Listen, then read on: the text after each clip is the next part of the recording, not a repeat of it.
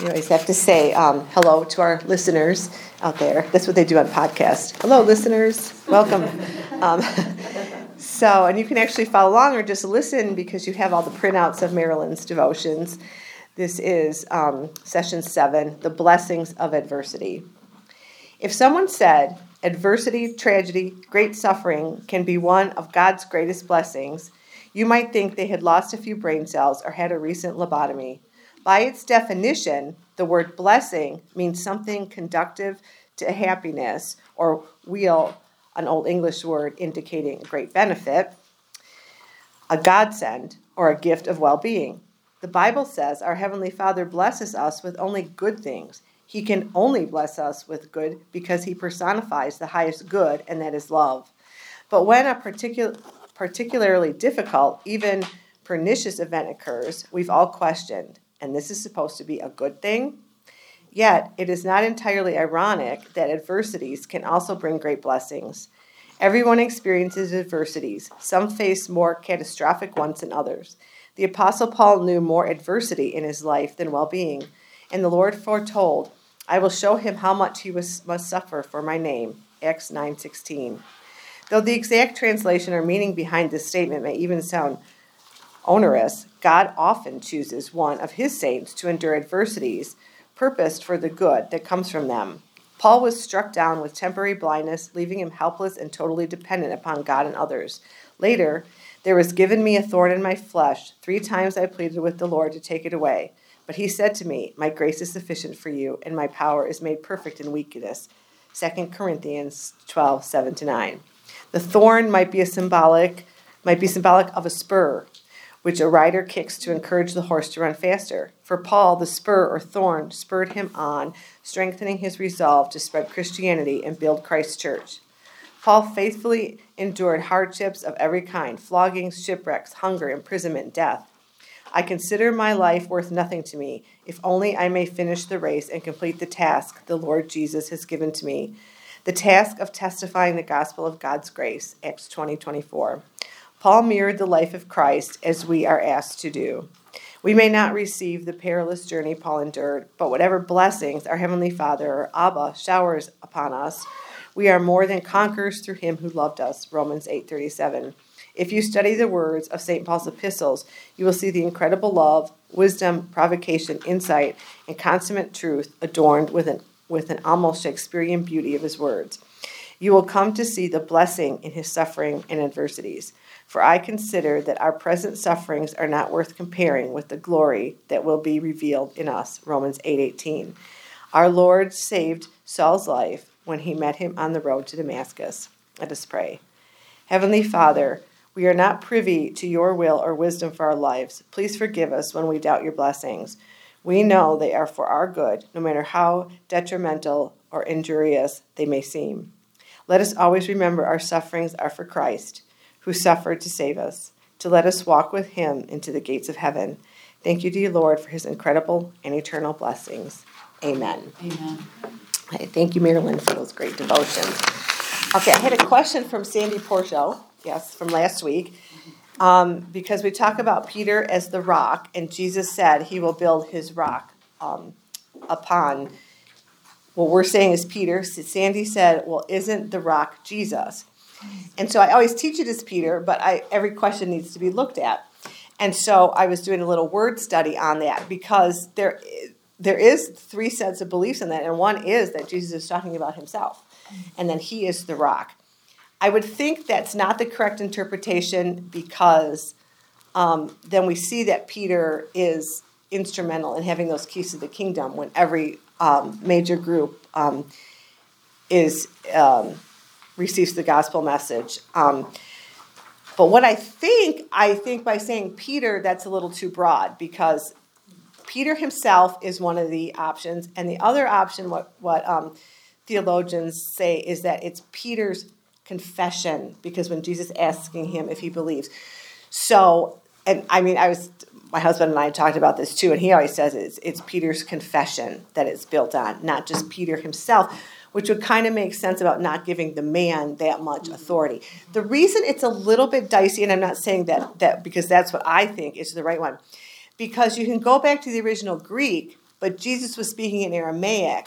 So when you're now, do not ask me deep questions on this. All I know is when you're speaking Aramaic, but you're translating this into Greek for writing, some of the words could mean two different things. So that's why it's a little uh, dicey where people don't have one opinion. But the thing is, it, theologians study the Bible forever, and you cannot find a consensus on uh, almost nothing in the Bible. So that's why it's so fun to study it and get the different ideas and see what you come up with. So I like the idea of Peter's confession. Also, when you look at Peter's name being Petra, meaning the rock, if if you do a word study on that, um, that actually means like some would say a pebble or a smaller rock. So isn't that interesting that Jesus is the rock, but Peter's like a smaller rock? Yes, I was talking so, to Pastor Farron yesterday. He said exactly that. Did he? Oh, good. Yeah. good, because I love because I think he's so smart. So that's good. Well, yeah, yeah. yeah. So it wasn't about him because, but it was Jesus. Yeah. But the, his message. So he. Yeah, because I've always known it wasn't just about yeah. Peter, but yet he had that role in it. So I mm-hmm. never thought it was maybe just about Jesus being the rock. So Peter's confession makes like the most sense so what, to me on that. What did you say about the rock itself? Is a pebble? Yeah, like the name Peter meaning rock, but actually translated it's a smaller rock or a pebble. And again, different people are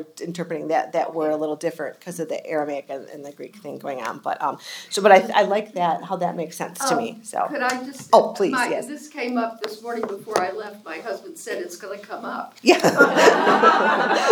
I asked him. I said, Ron, why don't you just come? and tell us all. And he said no. Oh, I would love him to teach. Petro means Peter. Petra means rock, yes. and Petrus means pebble. Yeah. Oh. So it's like all these, it's a word study thing. It always goes down to these word study things. Thank you. Yeah. Um, by the way, it wouldn't be so bad to see if Pastor Fair could ever teach this class for a little bit. We don't want to put more on him, but I'm just saying he's good. Yeah, he gave me a whole litany of all of his obligations. I know it's yeah. It's I'm not saying like I love doing this, but it takes some time.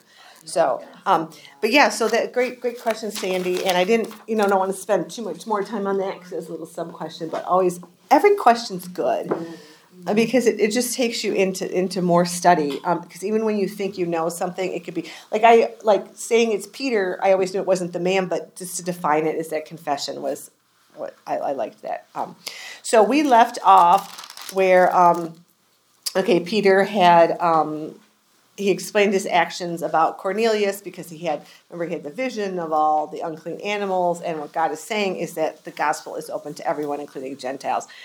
So he explains his actions, and now we um, talk about the church of Antioch. I read a little bit about that last time, but I'm gonna. I always like to backtrack a little um, to review. So we are on chapter 11, verse 19. 11, 19 is where we're going to start. Um, so the um, yeah, 11, verse 19. So now those who had been scattered by the persecution in connection with Stephen traveled as far as Phoenicia, Cyprus, and Antioch, telling the message only to Jews. Some of them, however, men from Cyprus and Cyrene, went to Antioch and began to speak to Greeks also, telling them the good news about the Lord Jesus. The Lord's hand was with them, and a great number of people believed and turned to the Lord. News of this reached the ears of the church at Jerusalem, and they sent Barnabas to Antioch.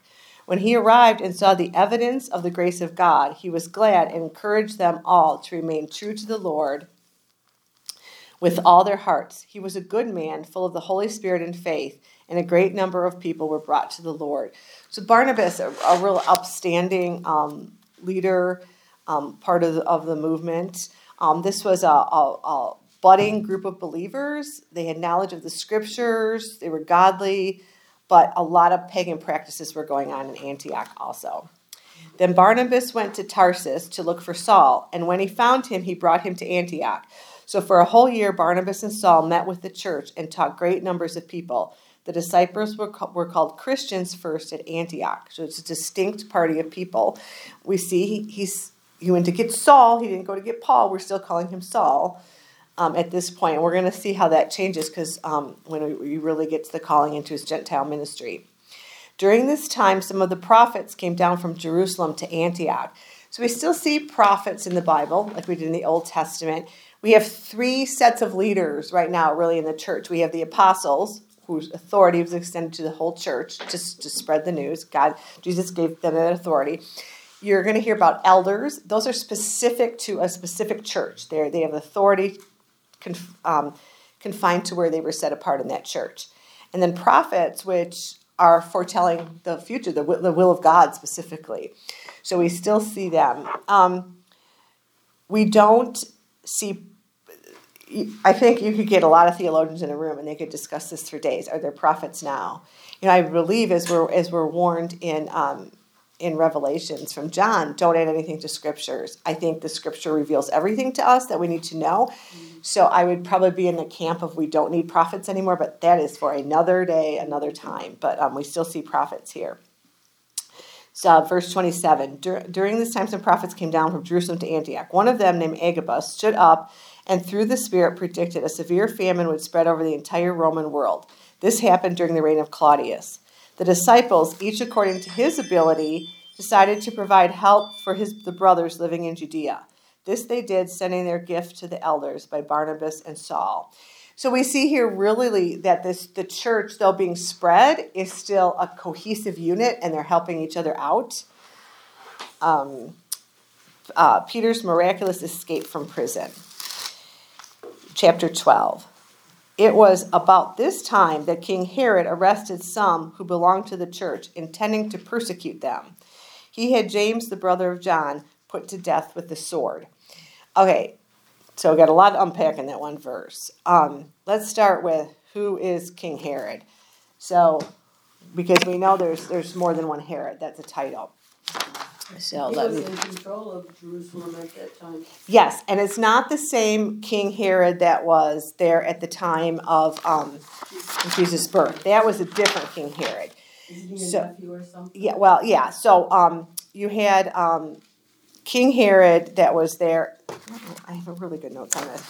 The Herod that was there at the time of Jesus' birth would have been. Um, I'm sorry, just give me one second because I have really good. Okay. No, that's that's um, this is Herod Agrippa. That's that we're talking about now. The Herod of the time of Jesus' um, birth was his grandfather. That Herod actually had his own son put to death, and then Herod Agrippa is is his son.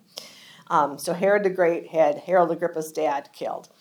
So when Agrippa was a young man, he was sent to Rome for an education. There he became friends with the grandnephew of Emperor Tiberius, because we also had emperors. Um, the Herod was the ruler of Judea and the Jews, but we had um, the Roman the, the, Roman empires, emperors. So he was friends with the grandnephew of Tiberius, who was named Gaius, and later became known as Caligula. So this um, Herod that has James put to death had a great friend that was Caligula. So you see all these. We have this new um, threat now, this new enemy. Um, when when the message of the gospel went out there, you know, you had the Jews turning against it, and now you have these the, the Gentiles, yes, becoming um, believers, but also turning against it. With with the, the, government was turning against it. The, the Roman soldiers were against the message, and you're going to see if, if you're a student of history, we're going to get to these great persecutions, um, the burning of Rome, the destruction of the temple in 60 A.D. Um, 70 AD. So if you look at your timeline of Paul, this is and, and Peter, this is all happening not that many years before the temple is destroyed. So there's there's quite an uprising. And so you got guys like Herod Agrippa, like like Caligula. So um, Agrippa first becomes leader of just like the Golan Heights, and later he's king of all the Jews, um, all of Judea. Um, after Caligula, Claudius became emperor and gave Agrippa even more land. That's when he Judah and Samaria. Uh, basically, all of modern day Israel was under his control, and he um, was the Herods were a descendants of Esau and not Jacob. So this is this chip on, on Herod Agrippa's shoulder that he's not really considered the, a rightful Jew to be in line to be the king, but his grandma was a Jew. So he's, he's got this, this, this chip on his shoulder. He wants people to be, accept him. They liked him, they liked ruling, and so there was a lot of like, you, you can't tell with rulers. There's a lot of people, oh, you're so wonderful, we accept you, but you know how much of that is just trying to save your own life kind of thing. Um, it's a great study to go through like the history of this, and there's a lot more that, that we're skimming over, but I, I think that would kind of be a great study one day to just do like the temple from the time of the tabernacle in the wilderness to Solomon's temple to you know the next temple to the Herod's um, remodeling of the temple and this. okay, maybe I will in the fall if you guys want. It's more historical, but I think having the historical context of all this is so Well, interesting. Herod built the, uh, the, the temple? Herod the well, Solomon built the temple. Then it was destroyed. It was rebuilt, but I can't remember who it was, and it was just eh. And then Herod came with this great remodel. The, Okay, Herod the so Great during the time of Jesus. Herod the Great during Jesus' time. The first one? and it was like it, the, the temple is so much bigger than Solomon's temple now, and and um, so this is the temple. It's on the same site. It's always on that same holy site, and this is the temple that, that's going to be um, permanently destroyed, and that's why everybody's arguing over that, that piece of land. So, um, Andrea, I just have a quick question. Yes. I know that like with David, you know, he was brought in by God. I mean, Mhm. God clearly anointed him for that yeah, through the prophet. man after. God's own heart. Yes. Yeah, but how did these other kings? I mean, some of them you read in the Word, they're even self-appointed, but then they end up getting killed. How how was it normative back then for them to become a king? I don't know. Yeah, that's another. Yeah, Oh, I, I'd have another- to. That's another whole thing, Okay. and I'd have to get off. You know, get the. the it's the. They didn't. What they had. It, it was a human idea that they needed to have a king. Right. You know, so the the, the, the, the children of Israel wanted a king. They were okay. They had um, judges ruling them before that. And so then you're going to get power hungry people in there. You're going to get people that weren't after God's own heart, and then nations go straight. And then God sends in some enemy to grab them and get them back on their feet again, and you know make them realize. And they go to exile. You know, people conquered them. So it's that whole up and down of the faithful kings and the unfaithful kings. I think just Yeah. like now, you would pray that your church leaders, I mean, that your world leaders would always be you know subjects of our Lord and Savior Jesus Christ, but that doesn't happen. Even even in a nation like like the United States, where we are a Christian nation, but we have leaders on every level that don't always follow that. So it's like that. So And the most of the kings were in the uh, family thing of David. Yeah, You know, I mean, really, when you study the minor prophets, you know, they're all, you know, when they split up and you had Israel and you had Judah, you know, that was the big breakup of all the kings, you know, and then they had their king up there who's really terrible, and Judah down here. And they were all really related to David. and then you get in the whole thing with the Sumerians and all that. So that's a whole nother study. Great question, but yeah, it's uh, it uh, like any like any government thing. So. Yeah. Okay, so then we also see here that James is put to death. James, the brother of John, he's one of the two of the twelve disciples, and we see here on this little outline thing, two men named James, because we have two men named James going on here. You're gonna say, wait a minute, I thought he was dead. So we have James the disciple. There's two James the disciples. I know that because I know the song. There were 12 disciples Simon, Peter, Andrew, James' brother John, Philip, Thomas, Matthew, James, the son of Alphaeus, Thaddeus, Simon, Judas, and Bartholomew. I am one in you, I am one in you. We are all disciples, I am one in you. So that's how I know there's two disciples named James. So this was um, James, the brother of, yeah, it works. Um, there, this is James, the brother of John. He's son of Zebedee. He's the first um, disciple that we see martyred. We obviously Stephen was martyred, but this is the first one of the twelve that we see martyred. Death by a sword would mean it was an official way, um, a legal official way to kill him, and um, we're also going to see soon more about James, the brother of Jesus. He's the one who wrote the book of James, um, and he becomes kind of the de facto leader of Jerusalem. Um, there's no official like voting on who's the leader of the Jerusalem church, or they didn't get together and have a council and say it's Peter, and then it's James. Peter goes out, and then we see James really taking authority too, authority role in that church of Jerusalem. And we know we've talked about this before, but um, because James is the only one we see actually martyred of, in in in the Bible, but there's other history that that supports the Bible things and traditions, and we would assume that all the other apostles, um, all the, the other 12, you know, obviously Judas was um, replaced, were also martyred, uh, except for possibly John. Tradition always says that he was not martyred. Um, some people say he died on the island of Patmos when he was in exile, but that doesn't seem right either. It seems like um, he actually left there. Um, but there are there is some evidence that maybe he was also martyred. But what James is is the first one here. And um, James, the brother of Jesus, we see from Scripture also that uh, Jesus' own brothers did not believe um, when he was alive that he was the Son of God. So this comes after, and um, James is like one of my favorite writers in in the uh, in the Bible. I love the book of James. If you ever want to read that one, that's always a good one too. So, and then if you go to Mark ten thirty six, you can just listen to me read it. A little more background on James. Uh, I'm gonna actually start in thirty five. So Mark ten thirty five. Then James and John, the sons of Zebedee, came to him. Teacher, they said, we want you to do for us whatever we ask. What do you want me to do for you? He asked. They replied, Let one of us sit at your right hand and the other at your left in, in your glory. You don't know what you are asking, Jesus said. Can you drink the cup I drink or be baptized with the baptism I baptized with? We can, they answered. Jesus said to them, You will drink the cup I drink and be baptized with the baptism I am baptized with. But to sit at my right hand or left hand is not for me to grant. These places belong to those for whom they have been prepared.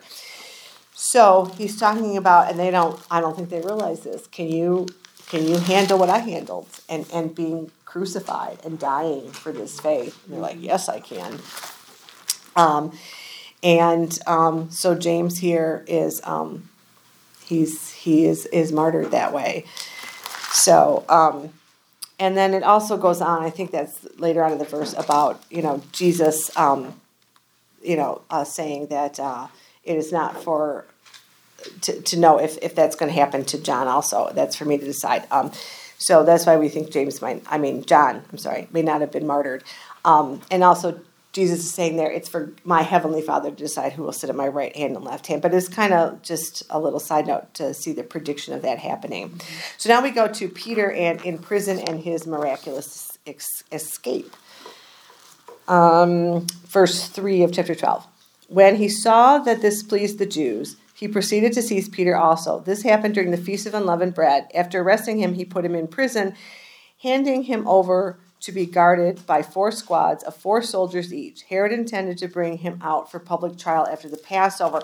So he couldn't kill him right away because, luckily, you know, it was it was a feast that would have been um, against um, the rules to be able to do that, and he was going to bring him out after the Passover, probably like they did with Jesus and Barabbas, and who do you want to have killed, kind of thing. And he has a lot of guards on him, obviously because they saw what happened with Jesus could be one reason, and also because he wanted to make this great point. There's no way this man's getting away. You know, he's like, hey, they liked it when I killed James. How much more are they going to like it when I kill Peter, even? So Peter was kept in prison, but the church was earnestly praying to God for him. The night before Herod was to bring him to trial, Peter was sleeping between two soldiers bound with two chains, and sentries stood guard at the entrance. Suddenly, an angel of the Lord appeared, and a light shone in the cell. He struck Peter on the side and woke him up. Quick, get up, he said, and the chains fell off of Peter's wrists. So, you know, this light shone, the glory of God came in, and um, he's free again. This is the third time he's been um, in prison.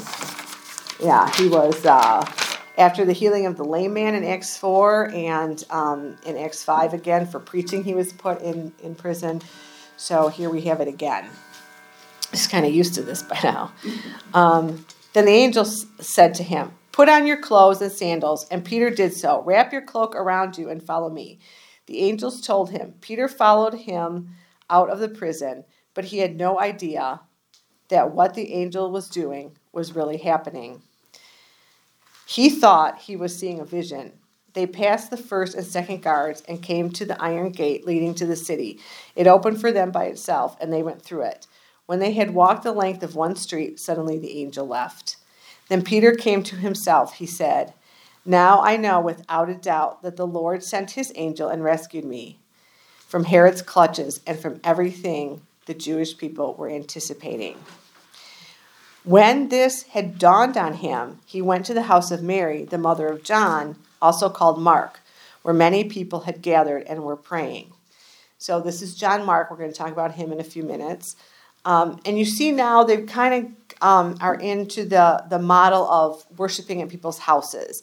So at first they kind of all came together as one unit. Now they're spreading out. There's more of them, so they're doing uh, house worship. Uh, let's see. Peter knocked at the outer entrance, and a servant girl named Rhoda came to answer the door. When she recognized Peter's voice, she was overjoyed. She ran back without opening the door and exclaimed, Peter is at the door. I love that. You see your kids doing that though? Like, oh, she slammed the door on Peter and she just goes in and tells everybody, and said, you know, and just say, come in. You're out of your mind, they told her when she kept insisting that it was so. They said, it must be an angel. Now, why, like you would think, why their explanation is angel when it seems like that would be more miraculous than Peter. But it wasn't to them because the Jewish people would believe everyone has a, like a guardian angel that looks like them, and it was not out of the realm in their beliefs to to believe that the angel would be at the door. So that actually was more believable to them than Peter by the third time would be, get out of prison miraculously. But Peter kept on knocking, and when they opened the door, they saw him. They were astonished. Peter motioned with his hand for them to be quiet and described how the Lord had brought him out of prison. Tell James and the brothers about this, he said, and then he left for another place.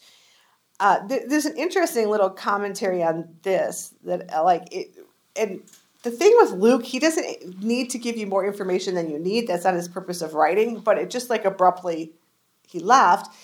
And they said, it, they, he probably couldn't give a lot of information always to where Peter is. We're going to see him again one more time in Acts, but this was written in real time. Like he didn't want to implicate people either that were helping Peter. Could have been part of it, and I thought that was just a side note that was kind of interesting to me, um, because some of the books were written way after the events happened, um, and this was this was probably out there, um, you know, soon after, and because Luke was writing um, this um, you know, when he was getting this information from Peter, I mean, from Paul. So, you know, interesting. Uh, verse 18 In the morning, there was no small commotion among the soldiers as to what had become of Peter. After Herod had a thorough search made for him and did not find him, he cross examined the guards and ordered that they were executed.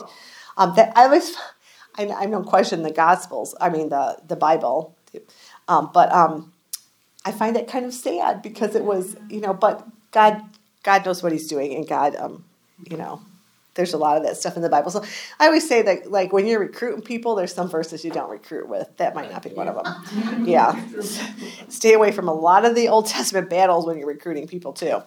Okay, so Herod's death. Um, this I this is terrible story, but I agreed with this one. When Herod then Herod went from Judea to Caesarea and stayed there for a while. He had been quarreling with the people of Tyre and Sidon, and now joined together and sought an audience with him. Having secured the support of Blastus, a trusted personal servant of the king, they asked for peace because they depended on the king's country for their food supply. So, someone that either they bribed him or somehow had a connection that he was the inside guy, they needed the food. There's a famine going on. And, um, you know, rulers can really use food as, as manipulation, as equity to get done what they want. On the appointed day, Herod, wearing his royal robe, sat on his throne and delivered a public address to the people. They shouted, This is the voice of a God, not a man. Immediately, because Herod did not give praise to God, an angel of the Lord struck him down, and he was eaten by worms and died. Yeah. So he had some kind of intestinal issue, and, um, you know, didn't give praise to God, the right God. So, boom. And that's the end of that Herod. Um, don't worry, his evil son coming right up behind him. But the word of God continued to increase and spread. When Barnabas and Saul had finished their mission, they returned from Jerusalem, taking with them John, also called Mark. And so I'm going to give you a little bit of, a, of background on, on John Mark. And he is the Mark from the writer of the Gospels. And to be honest, my Bible had the best summary of it, so I'm just going right from um, my Concordia Study Bible in the front. Um, Mark uh, is associated with Peter in the early non biblical tradition and is also called John Mark in the New Testament. The first mention of him was in connection with his mother who had a house in Jerusalem. So when we just read about him, that was the first mention that we, that we had of him. Um, when Paul and Barnabas returned to Antioch from Jerusalem after the famine visit, Mark accompanied them. Mark next, next appears as a helper to Paul and Barnabas on their first missionary journey, but he deserted them in Perga in Pamphylia to return to Jerusalem. Paul must have been deeply disappointed with Mark's actions on this occasion because when Barnabas proposed taking Mark on the second journey, Paul flatly refused, a refusal that broke up the working relationship. I think those things kind of happen for good, and you can look at the timeline, you can see that Paul has different people with him, and that him and Barnabas aren't always together. Uh, that just made it, the gospel reach more people because Barnabas one way went one way and Paul went another way, and and took with them different helpers. Um, so no further mention is made of him um, either either of them in the book of Acts after that separation. Um, we know that um, Mark writes this gospel. Um, the evidence points that he's writing the gospel of Mark to the church at Rome, or at least to Gentile readers, because he explains Jewish customs, translates Aramaic, Aramaic words, and seems to have a special interest in persecution and martyrdom. And um, it's described like Mark is to um, John Mark is to Peter like what Luke is to Paul, where he's recording things from Peter. Um, so also he has that that connection with Peter. Um, and the occasion of him writing his his um, gospel is um, the persecution of, of Roman the Roman Church. So a, a lot of the books of the Bible like are connected with that persecution and what's happening. Persecution by um, you know the government persecution by other believers. Um, getting into the when you read those um, epistles and the rest of the new testament i think it's always good to, to look either in your bible if you don't have it in your bible go to the internet and see what the background of them writing is. You'll be able to understand those bibles those verses a lot better if you see why the author is writing is writing those things um, but Barn, uh, John Mark is the nephew of Barnabas too. It's in my notes somewhere. So that's why um, that's where that connection first started with. Barnabas' other name, did he have another name? Probably, um, but um, I couldn't tell you what that is right now. I know it. it I, it's somewhere, but I yeah. But you can look that up on the internet as we're talking to, because every people had the you know they had their their Jewish names and they had their. Greek names. So yeah. So um, we see Peter is gone now for a while. He'll come back again. And we're going to really concentrate on this new ministry that God is leading Paul to. And this is really the ministry that encompasses so much of the rest of the Bible and Paul's epistles. Now, um, Paul, you know, he believes, we know he had this, the, the, the blindness, the vision on the road. He has. Um, he has the encounter with Jesus. We have this calling from him, but we're going to get even to more specifically what that calling means as to his mission. And it, it reminded me like when um, you ask a pastor, like, when did they receive this calling? When did they know they were going to be a pastor? And I, love hearing that story from everyone in ministry. Um, teaching, preaching, whatever it is, anybody doing anything in the church. And I know my husband would tell the story when he was when he was in grade school. They said they he had to give a speech like, "What do you want to be when you grow up?" And his brothers were pastors, going studying to be pastors. They're quite a bit older than he is, and so he just said a pastor. But you, but you knew that it like it was really a thing because ever since I knew him from college, it was like that was just that that was his calling. That was going to be what he did. But then there was this moment after seminary, at the end of seminary, it's it's referred to as the call, and you're called to a specific church, to a specific ministry there. And I think that's what we're getting into, where we see what Paul is specifically going to go out to the Gentiles. So for us, it was before internet or anything. You didn't have map, you didn't know where anything was. So, so all these women, all the wives, are sitting there in the pews, you know. And I don't know what it was like for you, if it was kind of the same thing. We're all in the pews at seminary, and we're in the we're in the chapel and all the graduates are up there in the front. And they had had a like a, a meeting with um, the seminary leaders to kind of get an idea of where you're, you maybe wanted to go but nothing was guaranteed. You didn't know where you're going to go at all. We had no idea.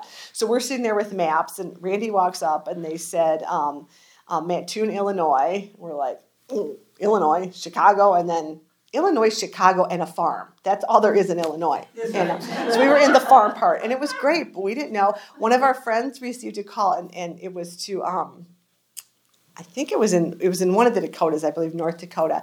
And in their call papers, you get this document what your church is like. It says it needs to be able to live a life of in, of isolation.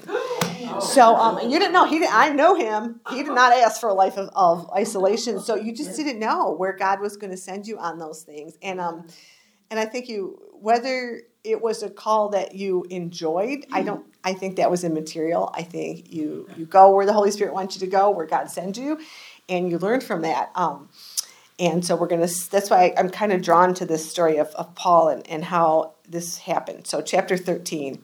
In the church at Antioch, there were prophets and teachers: Barnabas, Simon called Niger, Lucius of Cyrene, Manaen, who had been brought up with Herod the Tetrarch. So that's um, like a foster brother, because a lot of times in, in, in royalty, if you had a, a child, you would foster kind of, or maybe even adopt another child of the same age to be brought up with your child, so they had a playmate.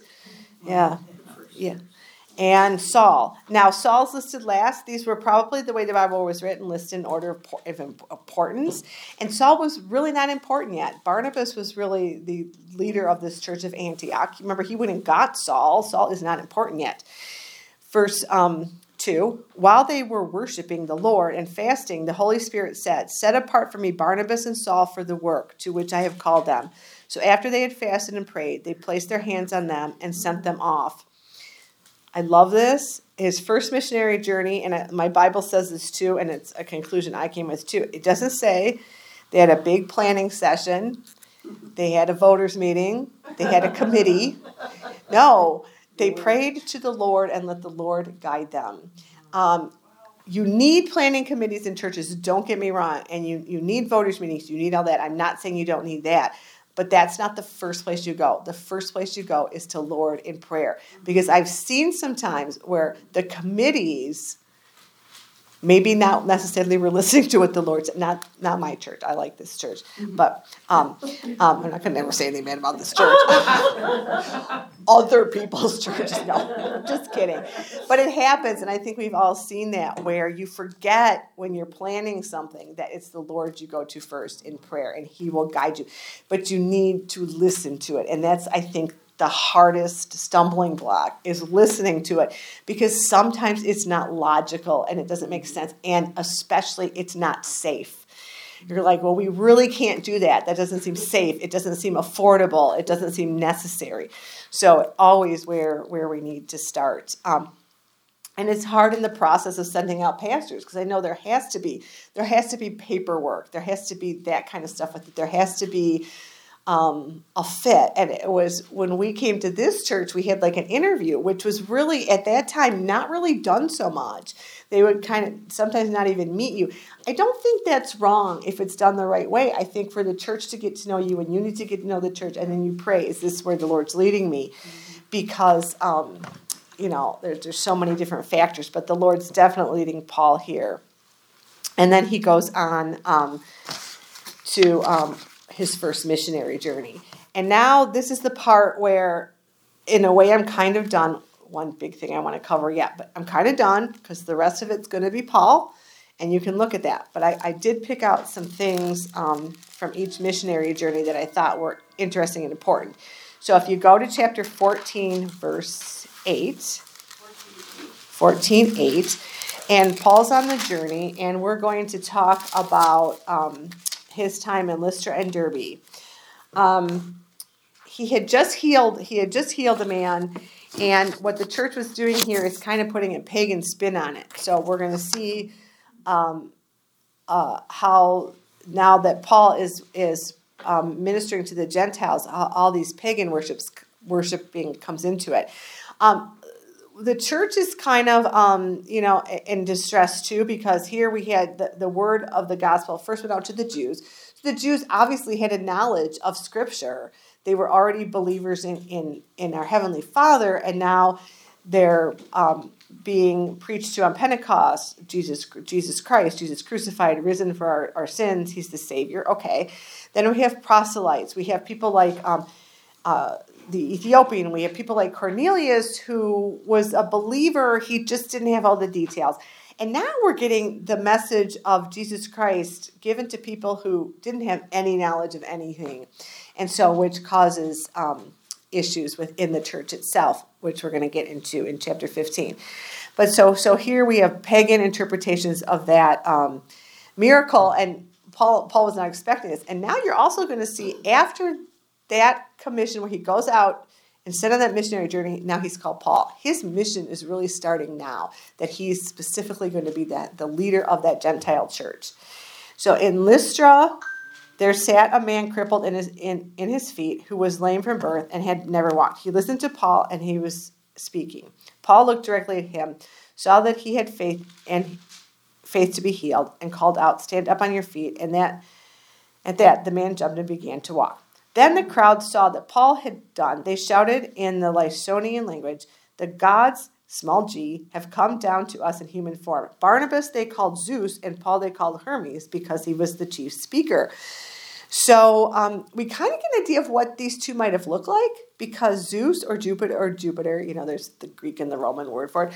Um, Barnabas could have been large, bearded, you know, like they thought, because they would have thought these might have been the Greek gods. So, so that could have been a description too of what he looked like. Then Paul, because he was called Hermes, or that's Mercury, um, was probably small, quick movements, spokesman for the group. So, you know, again, could have been how they were acting, but probably uh, also a little bit how they looked.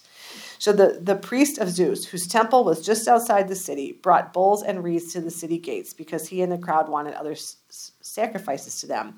So this is really backfiring. Here they're coming in the name of Jesus, and now the people are worshiping them like gods. But when, uh, verse 14, but when the apostles Barnabas and Paul heard of this, they tore their clothes and rushed out into the crowd, shouting, Men, why are you doing this? We too are only men, human like you. We are bringing you good news, telling you to turn from these worthless things to the living God, who made heaven and earth and sea and everything in them. In the past, he let all nations go their own way, yet he had not let him, left himself without testimony. He has shown kindness by giving you rain from heaven and crops in their seasons. He provides you with plenty of food and fills your hearts with joy. Even with these words, they had difficulty keeping the crowds from sacrificing to them. Then, then some Jews came from Antioch and Iconium and won the crowd over. They stoned Paul and dragged him outside the city, thinking he was dead. But after the disciples had gathered around him, he got up and went back to the city. The next day, he and Barnabas left for Derbe.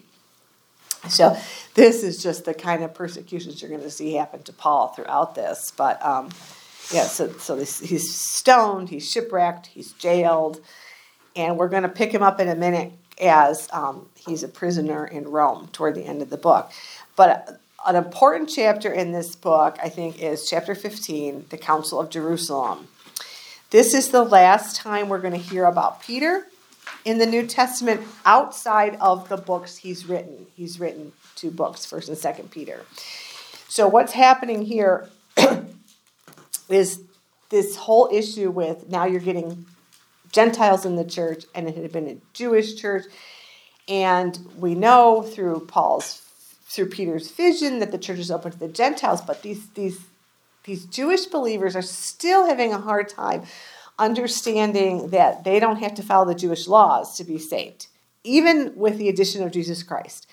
And so you have this um, circumcision party, it's called, which my husband said, You're going to tell my joke, right? I said, I have to tell your joke. And he has to tell you.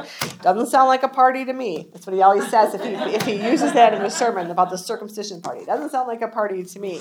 But these are people who. Um, who believe that you have to follow the Jewish customs and the rules, even with the addition of Jesus Christ, to be saved. And obviously, we know this is true. These are Judaizers, um, and they they believe that you can still be a converted Gentile, but again, you have to follow the rules. And um, this did take me down a hole that I'm going to go to. Let's go to that first, and it's in Galatians. No, never mind. I'm going to go to it last. It won't make sense first. But let's go to chapter 15. I'm sorry, like having that snow day and trying to put these two together, you can see how my mind's working sometimes. It's in there, and I have to find where it isn't there. And then I have to find where it is on the paper. So I am prepared. I'm just got these things going on in different places. So I apologize for sometimes the flow isn't as good as I like it. So, Council of Jerusalem. Some men came down from Judea to Antioch and were teaching the brothers. Unless you are circumcised, according to the custom taught by Moses, you cannot be saved. This brought Paul and Barnabas into sharp, sharp, dispute and debate with them. So Paul and Barnabas were appointed, along with some other believers, to go to Jerusalem to see the apostles and elders about this question. The church sent them on their way, and they, as they traveled through Phoenicia and Samaria, they told how the Gentiles had been converted. This news made all the brothers very glad. When they came to Jerusalem, they were welcomed by the church and the apostles and elders, to whom they reported everything God had done through them. So even though they're on a mission to get to Jerusalem to have this meeting, they're um, they're sharing the gospel everywhere they went. And you can see how they're welcomed by the church. And Paul always had that issue about really not being welcomed at first because he was Saul who was killing people. So um, he, you know, make sure we see that there that he's welcomed because he's going to talk about that again. Verse five. Then some of the believers who belonged to the party of the Pharisees stood up and said, The Gentiles must be circumcised and required to obey the law of Moses. The apostles and elders met to consider this question. After much discussion, Peter got up and addressed them. So I like to how the apostles and the elders met for this discussion. It wasn't a discussion with all the people in all the group. You had your church leaders who were going to talk about this and come to a consensus and then address the crowd. Brothers, you know that some time ago God made a choice among you that Gentiles might hear from my lips the message of the gospel and believe. God, who knows the heart, showed that he accepted them by giving the Holy Spirit to them, just as he did to us. He made no distinction between us and them, for he purified their hearts by faith. Now then, why do you try to test God by putting on the necks of the disciples a yoke that neither we nor our fathers have been able to bear? No, we believe it is through the grace of our Lord Jesus that we were saved, just as they are. Last time he speaks in the book of Acts, um, this yoke is the law. This is the whole point. They're missing, again, the whole point of Jesus coming was to free them from that yoke of the law because they could not acquire salvation through that. But, and you can see, though, I mean, this is not just a new thing. This is generations and generations and generations and generations of following the law of Moses, and everything was about following the law. And so now they're abruptly switching. And you also have the church leaders who manipulate the believers by following this law. You also have a whole hierarchy here that's getting disrupted by this new idea that you don't have to follow the law of Moses. It doesn't mean that you can can go and break all the commandments and murder you know, as we talked about before, the law is on the hearts even of the Gentiles that have never heard the law. That's not what he was talking about in the Bible. In, in many other places, we'll talk about Christian living. Again, read the book of James. This is not a free for all. This just means that this is not how you acquire salvation. Verse 12 The whole assembly became silent as they listened to Barnabas and Paul telling about the miraculous signs and wonders God had done among the Gentiles through them. When they finished, James spoke up. Now you really see James in his leadership role. Brothers, listen to me. Simon has described to us how God at first showed his concern by taking from the Gentiles a people for himself. The words of the prophets are in agreement with this, as it is written. After this, I will return and rebuild David's fallen tent. Its ruins I will rebuild, and I will restore it, that the remnant of men may seek the Lord, and the Gentiles who bear my name, says the Lord, who does these things that have been known for ages. It is my judgment, therefore, this again, James being the leader, that we should not make it difficult for the Gentiles who are returning to God. Instead, we should write to them, telling them to abstain from food polluted by idols, from sexual immorality, from the meat of strangled animals, and from blood. For Moses has been preached in every city from the earliest times, and it is read in the synagogues on every Sabbath. So he's not saying get rid of the law of Moses. He's saying we still hear it. It's preached every every every Sabbath. It's still everybody knows it. He's not saying get rid of the law. But what he's saying is we're going to take we're going to kind of boil it down to these three big points and and tell the Gentiles this is what they need to do. And you see um, a lot of it's about food. We have food um, given to idols, food that is um, strangled and, and refraining from blood and then sexual immorality. It's because these were so grievous to the Jews that it would cause such a division in the church if they didn't at least tell the Gentiles, you need to follow this. That church could be not be united as one as one group if these were not being followed. Um, so you can see the logic in this, but it's not saying that if if you had a piece of meat and you didn't know it was being sacrificed to an idol and you ate it, you're not going to go to hell. That's not what this is saying. This is about the unity of the church. Um, so, you know, we need to kind of put that into context. Like, because at first you read it, and I was thinking, like, well, why didn't he say that thou shalt not murder, thou shalt not, you know, all these things? Or, it, it, again, it's not it's not discounting that. It's saying this is what we need to do in order to go forward as a church. Verse 22. Then the apostles and elders with the whole church decided to choose some of their own men and send them to Antioch with Paul and Barnabas. They chose Judas, called Barsabbas, and Silas, two men who were leaders among the brothers. With them they sent the following letter. To the apostles and elders, your brothers, to the Gentile believers in Antioch, Syria, uh, and Cilicia. And then um, he goes on to, uh, oh, want to read it because there's a little point I want to make. Uh, we, we have heard that some went out from us without our authorization and disturbed you, troubling your minds by what they said. So we are all, all agreed to choose some men and send them to you with our dear friends Barnabas and Paul, men who have risked their lives for the name of our Lord Jesus Christ. Therefore, we are sending Judas and Silas to confirm by word of mouth what we are writing. This just adds validity um, to it that they're sending more people, respected people, because a letter, you know, you have a letter, it's like sending a text message, you don't know the tone of it. So they're going to come back with the tone of it and, and bring the letter back. Therefore, we are sending Judas and Silas to confirm by word of mouth what we are writing. It seemed good to the Holy Spirit and to us not to burden you with anything beyond the following requirements. You are to abstain from food sacrificed to idols, from blood, from the meat of strangled animals, and from sexual immorality and you will do well to avoid these things. Farewell. Well, I didn't go on and really explain it. It's like, this is what we need you to do. Farewell. The men who were sent off and went down to Antioch, where they gathered the church together and delivered the letter. The people read it and were glad for its encouraging message. Judas and Silas, who themselves were prophets, said much to encourage and strengthen the brothers. Okay, now if you're following along in the Bible, I'm on verse 33. I mean, yes, verse 33 of chapter 15. After spending some time there, they were sent off by the brothers with the blessing of peace to return to those who had sent them. Then it goes to verse 35, another one of those. There's no verse 34. Mm-hmm. 35, but Paul and Barnabas remained in Antioch, where they and many others taught and preached the word of God. It's one of those things, um, verse 34, um, where the author decided to put something in because it didn't make sense to him um, because he assumed that Silas didn't wasn't sent off because he had to go on a missionary journey with Paul, but he could have got he could have come back. So it it just it's such a little thing that imagine the writer's like, wait a minute, if he went off, but he's got to come back and be with Paul, yeah. and so we're going to write this. So I just thought, because again, until I taught this class, I never realized that those things happened in the Bible, or they would just kind of leave out verses there. So that was that's another one of those. Okay, so we see this um, Council of Jerusalem, and then I'm gonna um, I'm gonna guide you to something else in um, the letter of Galatians, chapter two, verse eleven, because I feel if you're reading Galatians and you think about this, it doesn't make sense. Because it doesn't make sense to anybody that studied the Bible either, and that's why again there's a lot of different interpretations of it.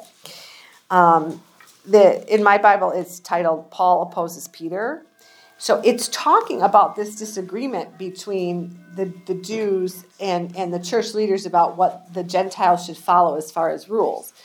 So Galatians 2, verse 11, I'm going to start at. When Peter came to Antioch, I opposed him to his face because he was clearly in the wrong. Before certain men came from James, he used to eat with the Gentiles. But when they arrived, he began to draw back and separate himself from the Gentiles because he was afraid of those who belonged to the circumcision group. The other Jews joined him in his hypocrisy, so that by their hypocrisy even Barnabas was led astray. When I saw that they were not acting in line with the truth of the gospel, I said to Peter in front of them all, You are a Jew, yet you live like a Gentile and not like a Jew. How is it, then, that you force Gentiles to follow Jewish customs? We, who are Jews at birth and not Gentile sinners, know that a man is not justified by observing the law, but by faith in Jesus Christ. So we too have put our faith in Christ Jesus, that we may be justified by faith in Christ and not by observing the law, because by observing the law, no one will be justified. If, while we seek to be justified in Christ, it becomes evident that we ourselves are sinners, does that mean that Christ promotes sin? Absolutely not. If if I rebuild what I destroyed, I prove that I am a lawbreaker. For through the law I died to the law, so that I might live for Christ. And I'll stop it there. But he's writing Galatians because of this actual issue about are they supposed to follow the Jewish customs or not. Now, why is he saying that him and Peter oppose each other? when we just heard that they all agreed, and Peter, you know, talked about it, James talked about it, they all in agreement. So what I have come to conclusion, but by what other people are saying, you know, people that have studied this longer than I did, the dating on Galatians really the theory that it's before this Council of Jerusalem makes the most sense. This happened first because after the Council of Jerusalem, obviously they're all in agreement of this. And you could see that Peter just in this instant, you know, you go and you're it's kind of peer pressure. Like, well, yeah, I know that you don't to follow the customs, but I'm gonna kind of do it because all these people are looking at me. So I really think it makes the most sense that this did not happen after. I don't think Peter um, was at this council of Jerusalem and then later again saw Paul and was discounting that. I, I so so when you read that and it doesn't make sense, I to me that theory is the one that, that makes the most sense. Um, and then just some concluding notes on Peter, because like I said, we kind of leave we leave him now. Um, we do see though that he wrote two epistles in the Bible, and um, First Peter is the theme of suffering of believers. He encourages faithfulness in Christ, Christ-like behavior in difficult circumstances. And then Second Peter, he warns believers against false teachers and encourages them to grow in faith and instruction um, on Jesus' return. So these are written after this. So he's still active out there um, preaching the gospel, but it really becomes a Gentile message more. And that's why we hear more about Paul. Um, Early church historians agree that he was martyred during the persecutions by Nero. So that was sometime between 54 68, probably closer to the end of that. There also is the tradition that he was um, uh, put on the cross upside down because he felt not worthy to to be crucified like Christ did. Not sure if that's true, but it's I think it's a lovely tradition. And whether it's not true or not, I think it really fits in with Peter's personality to me because he was so all or nothing sometimes. You know, yes, I'll do this, Jesus, no problem, kind of thing. And um, so that, you know. Um, also, it is said that he's buried in St. Peter's Basilica in Rome. That's where his official burial, burial site is. That's a long time ago to know if it's really him, but um, they did some. Um, uh, DNA, I don't know if DNA or some kind of scientific look at that um, burial site in the 60s.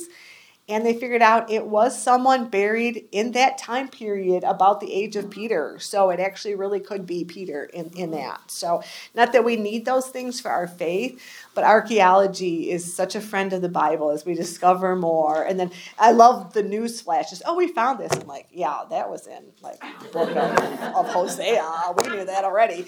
Um, so it, we don't need it, but it is it is a nice um, uh, foundation for some people. Like the, young people nowadays, especially, I think even more than our generation, really likes to have that evidence. They don't. Mm-hmm. They're not as good as just accepting accepting things without hearing all those things with them. And it is always a good witness tool, also, like for people to know that, yeah, well, it's a jumping off point. Yeah, they found that. I, I remember that from the Bible thing. You know, even like people talk about, we discovered the earth is, is round and not flat. I'm like, the Bible says that. It talks about the earth being hung like a, you know, a sphere in the sky. So we, we knew those things first.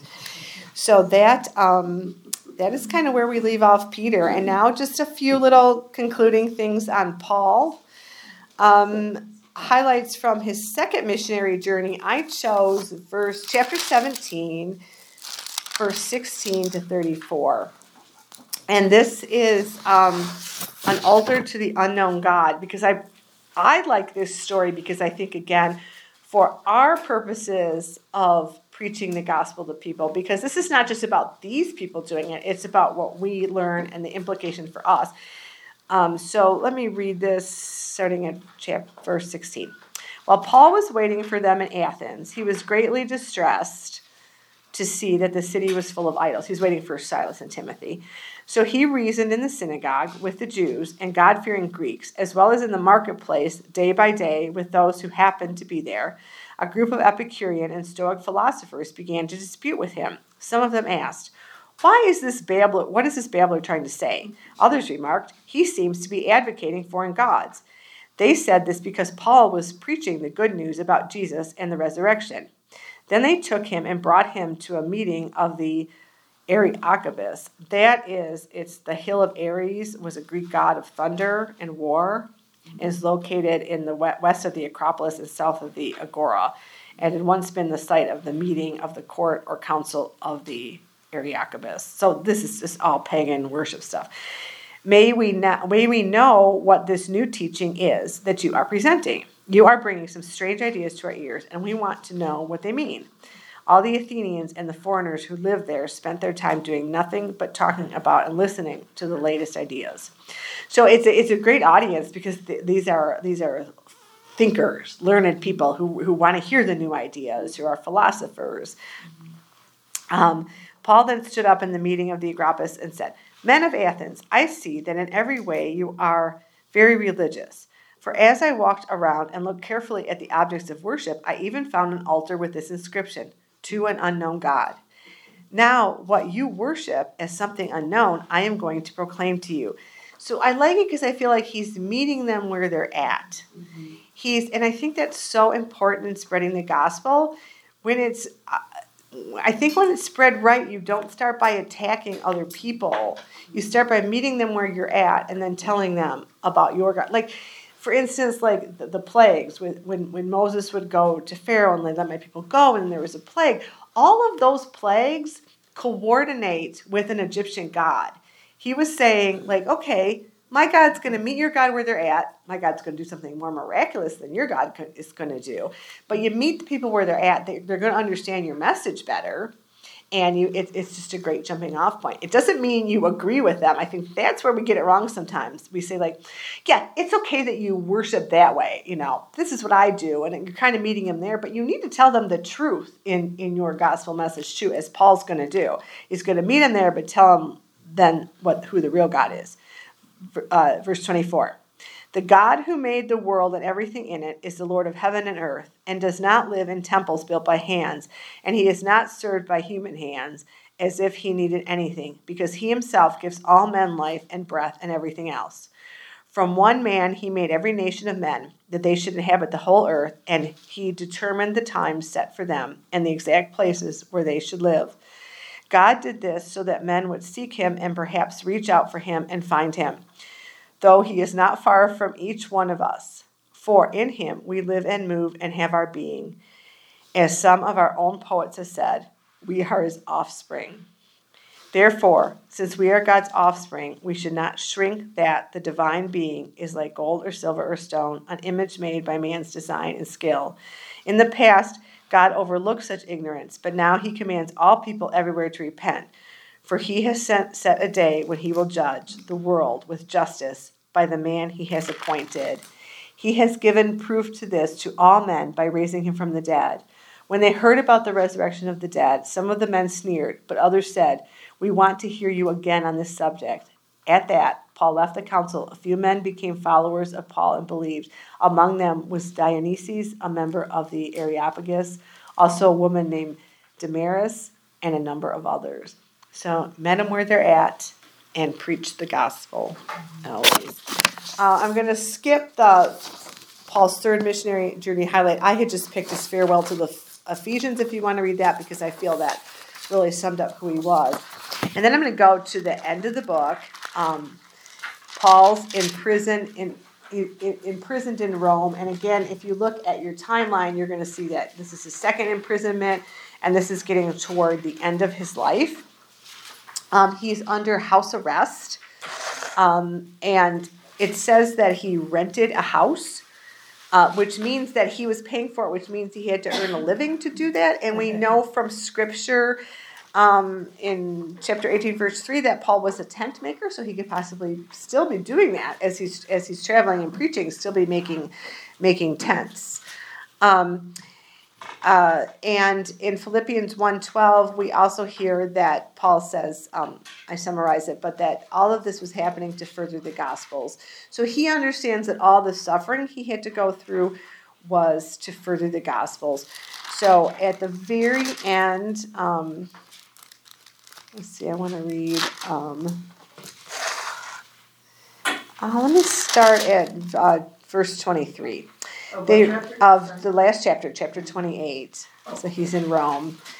And he's under Roman guard, but he's preaching. He's having people in his house. He's making a living. Um, says they arranged to meet Paul on a certain day and came in even larger numbers in the place where he was staying.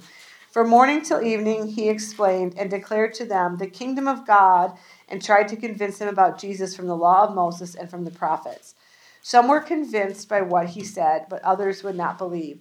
They disagreed among themselves and began to leave after Paul had made his final statement. The Holy Spirit spoke in the truth of your forefathers when he said through the to through Isaiah the prophet, "Go to this people and say, you will never you will be ever hearing but never understanding.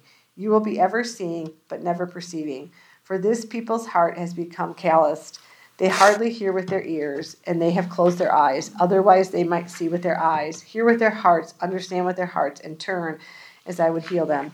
Therefore, I want you to know that God's salvation has been sent to the Gentiles, and they will listen. For two whole years, Paul stayed there to his own rented house and, wel- and welcomed all who came to see him. Boldly and without hindrance, he preached the kingdom of God and taught about the Lord Jesus Christ. So here, he nobody didn't want this to be a message to the Jews, but their hearts were callous, and this, and he's saying he's gonna he's gonna keep preaching, and it's gonna be to the Gentiles. Um, this is not the end of Paul; it's the end of Paul in Acts. Obviously, during these times, he writes letters. He was um, probably died um, also a martyr during these persecutions again, toward you know around sixty eight or something. But but a lot of tradition, and I think evidence would say that he, after he got out of prison here in Rome, he probably went on a fourth missionary journey, um, because the evidence shows that um, Luke does not give an account of the trial before Caesar that we know he's going to have to face. Um, it could be because the prosecution would have two years to make its case. He was probably imprisoned in Rome for about two years, and they hadn't made a case yet. That could be why. In Philippians, Paul implies he was soon to be released. Paul mentions several places he wants to preach the gospel, but we don't see that he's gotten to those yet. And early Christian literature talks about more travel. And since we don't see that that he's dying here, he's not put to death by any kind of trial. It is possible that there was a fourth missionary journey. That's not unheard of. Um, but it's not necessary to further the gospel for us or for them. We see we, we see what he's done. We have his letters that he's written. Um, and that leads me to, you know, I always say like the best part of Paul is not the book of Acts, it's um, it's the things that he wrote. So you have a third handout, and it has a bunch of Bible verses on it. And Thank you. Thank you. So I just picked, when I taught this in small group Bible study, this is how we ended our study of Acts. And it was really impactful just reading these wonderful words of the Apostle Paul. So um, we're going to go around and do that. I'm going to finish up first because it won't get on the recording. You, if you don't want to read, you can just pass. But let's um, let's just close with prayer so I can turn off the recording. And um, for all my listeners, if you want to pick up the pages, just contact me. Um, you know, I got those six people. You never know; they might want the. So let's just fold our hands in prayer. Dear Lord, thank you for bringing us together again to study your word. It has been just a joy, personally to me, to study the word of Christ with other sisters in the faith. It is uplifting. It, it helps me in my faith journey. And as we see what these early church fathers went through to spread your word, let it be an inspiration to us that we also need to go out into all the world through all the persecution and all of the bad things going on and still preach Christ crucified, the most important message. Be with all of us that are here, that are traveling, that, that are going through pain physically, mentally, emotionally, and let us be your instruments, your vessels to bring that healing word to those people in our lives. And we pray that you you keep your loving arms wrapped around us all. In your name we pray. Amen. Mm-hmm.